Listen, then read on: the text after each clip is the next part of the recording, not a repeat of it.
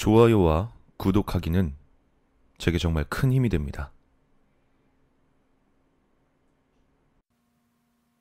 내 가족이 실제로 겪었던 일이다.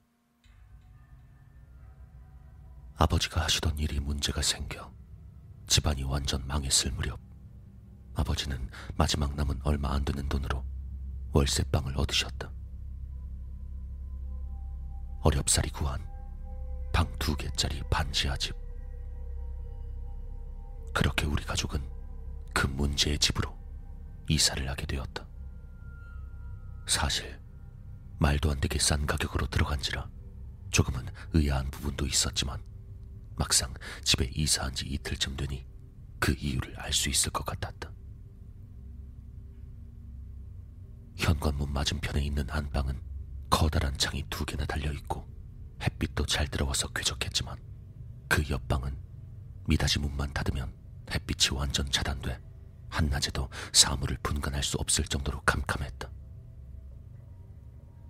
더군다나 습기가 가득해서 방문 맞은편 벽에 있는 다락에선 간헐적으로 물방울이 떨어지는 소리가 들려올 정도였다.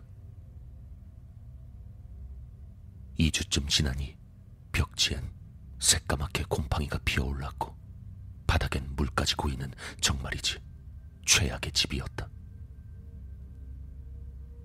그래도 우리 가족에겐 마지막 남은 소중한 보금자리였기 때문에 조금은 불편했지만 발 뻗고 쉴 수 있는 공간이 있다는 것만으로도 감사하고 있었다.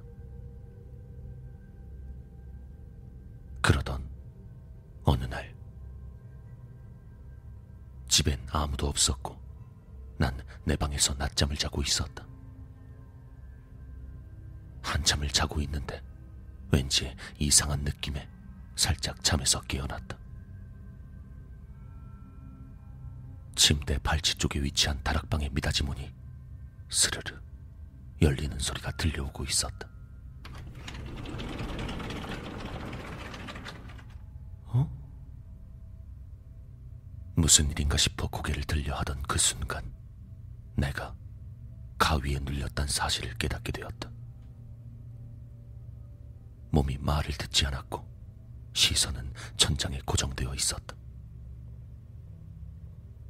난 어떻게든 깨어보려고 마구 소리를 질렀지만 목소린 나오지 않았고 겁에 질린 채 제발 가위에서 깨기만을 바라며 파동되는 것이 고작이었다. 곧 다락문이 다시 천천히 닫히는 소리가 들리더니 바닥에 고여있던 물 위로 누군가 천천히 걸어오는 소리가 들려왔다.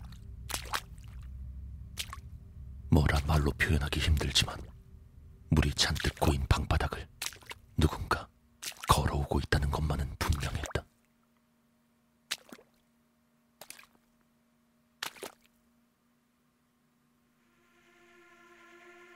너무 무서웠던 나는 소리를 지르며 어떻게든 깨어보려고 애썼다. 그러는 동안 그 무언가는 어느새 내 침대 발치까지 다다랐다. 천천히 눌려오는 침대 끝쪽이 생생하게 느껴진다. 분명 누군가 침대 위로 올라와 내 두 발 사이에 서 있었다. 난 완전히 패닉에 빠진 채 욕지거리가 섞인 소리를 내질렀지만 소린 입안에서만 맴돌 뿐 밖으로 나오지 않았다. 순간 발 쪽에 서 있던 뭔가가 갑자기 제자리에서 뛰기 시작했다. 마치 어린아이가 트램벌린을 타듯이 침대 위를 두 발로 콩콩 뛰는 것이다. 누워있는 내 왼쪽에서 몇 번을 뛰다가 체중 넘기를 하듯이 내 몸을 건너뛰어선 오른쪽에 착지하며 다시 뛰고 있었다. 정말이지 미쳐버릴 것 같은 기분이었다. 특히 내 몸을 건너갈 때 살짝 보였던 그 얼굴, 그 형체. 섬뜩했다. 모습은 그저 흔한 아저씨처럼 보였지만 창백한 얼굴을 한 채 괴기스런 얼굴을 한껏 구겨가며 날 보고 웃고 있었다. 그것은 절대 산 사람의 모습이 아니었다. 들썩거리는 침대 위에서 내가 할 수 있는 건 아무것도 없었다. 제주 넘기를 할 때마다 그 얼굴을 보며 겁에 질린 채 울부짖는 수밖에 없었다.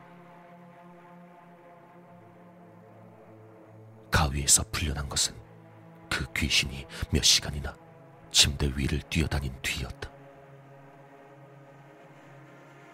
그걸 시작으로 똑같은 가위를 일주일에 세네 번은 눌렸던 것 같다. 매일 밤이 무서웠고 대낮에도 그 방에 들어가기 싫었다. 낮이고 밤이고 잠이 들 때면 어김없이 열리던 다락문. 어머니에게 사실을 이야기해도 어머니는 그저 꿈이라고 말할 뿐 별 신경을 쓰지 않으셨다.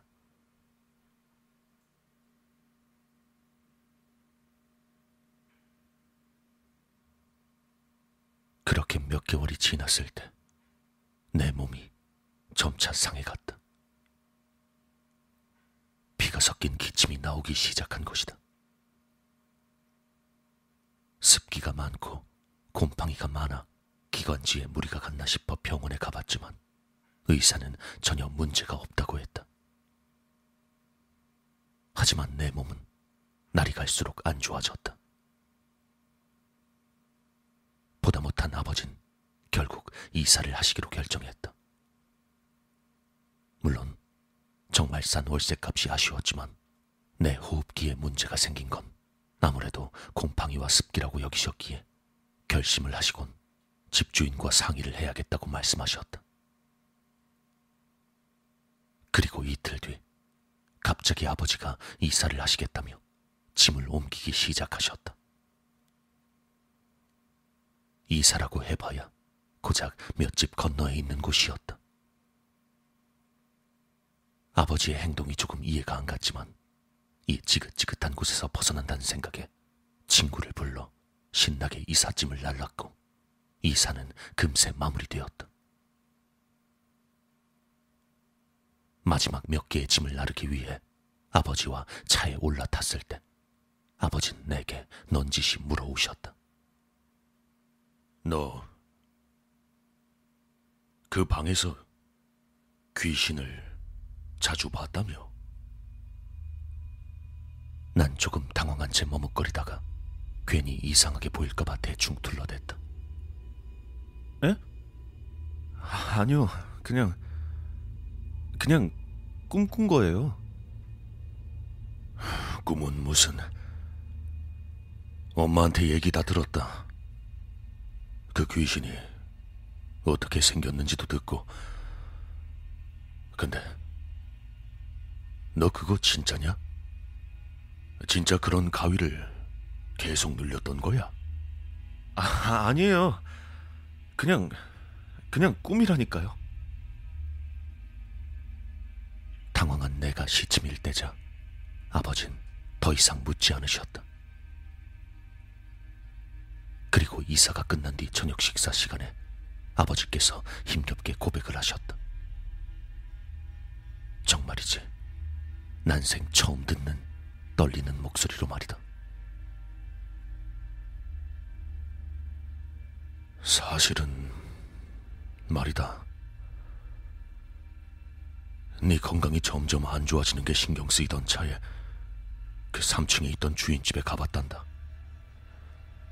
이사 관련해서 이야기를 좀 해볼 생각이었거든. 근데 마침 그 집이 제사라서 사람이 많이 모여있더구나. 음식 준비하느라 바쁠 테니 그냥 인사만 하고 나오려는데 집주인 여자가 날 불러 세웠어.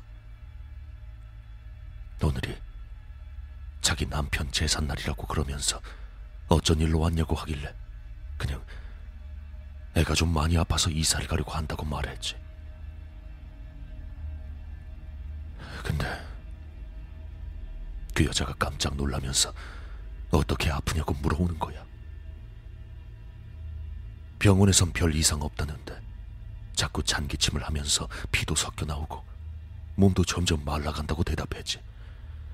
아무래도 곰팡이나 습기가 문제인 것 같다고 말이야. 그러니까 갑자기 주인 아줌마가 놀란 목소리로 얼른 짐 빼고 바로 이사를 가라고 그러는 게 아니냐. 보증금도 바로 빼줄 테니까 얼른 이사를 가라고. 당황한 아버지가 멀뚱멀뚱 쳐다보자 아주머니가 이야기를 해주셨다고 한다. 아주머니가 건물을 샀을 때 정말 저렴한 가격에 구입을 해선 다른 곳은 다 세를 놔주고 지하는 주인집 내외가 쓰기로 했다. 지금 우리가 살던 바로 그 지하집이었다. 문제는 지하에 산 지 얼마 가지 않아 남편이 이유 없이 죽어버린 것이다. 나중에야 알고 보니 그 전 주인도 그리고 그 전전 주인도 이유 없이 몸이 말라가더니 병명도 모른 채로 죽어버렸다고 한다. 동네에 모르는 사람이 없을 정도로 사람이 죽어나가니 벌써 소문이 나서 다시 건물을 싸게 내놓아도 팔리질 않았다. 그래서 그냥 싼 값에 월세를 내주고 아주머니는 다시 삼 층으로 이사를 와서 살고 있었단 것이다. 그래서 혹시 모르니까 뭔가 이상하다 싶으면 그냥 나가는 게 낫겠다고 하더구나. 그러면서